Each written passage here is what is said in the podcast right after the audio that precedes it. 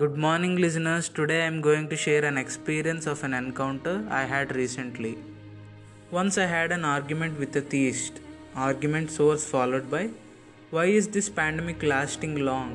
Why there are these many deaths due to hunger? Why are many homeless? Why are many children abandoned? Why there are many left as orphans?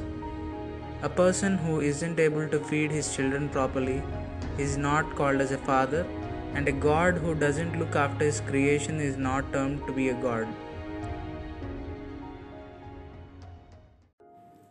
He smiled at me and replied with a short story for my question.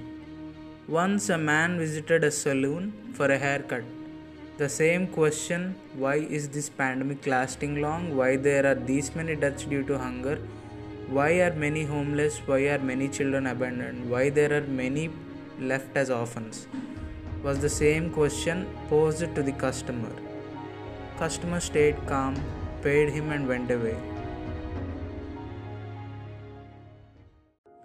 While walking along the pavement, he found a beggar who looked ugly and untrimmed. Then the customer immediately visited the saloon again and asked why was the beggar untrimmed even though there is a barber near. Barber replied he never visited my saloon, sir.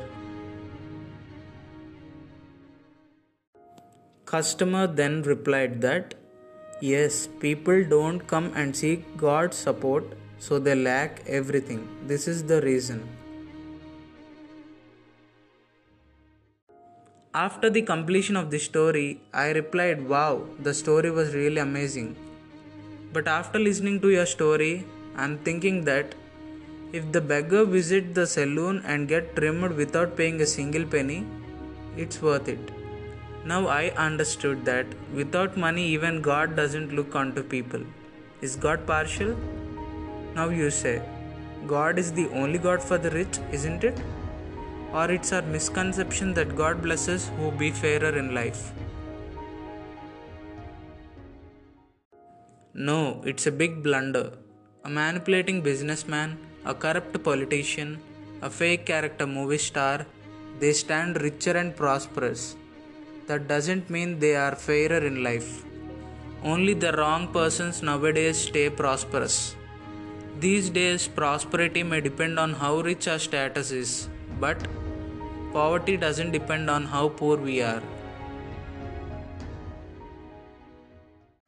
Helping hand for a ruining person is always a divine emotion, saving him from a pit of problems. If this kind of perception was developed by every human being living, there won't be disparities depending on religion, caste, color, creed, or race. A pure bliss conquers.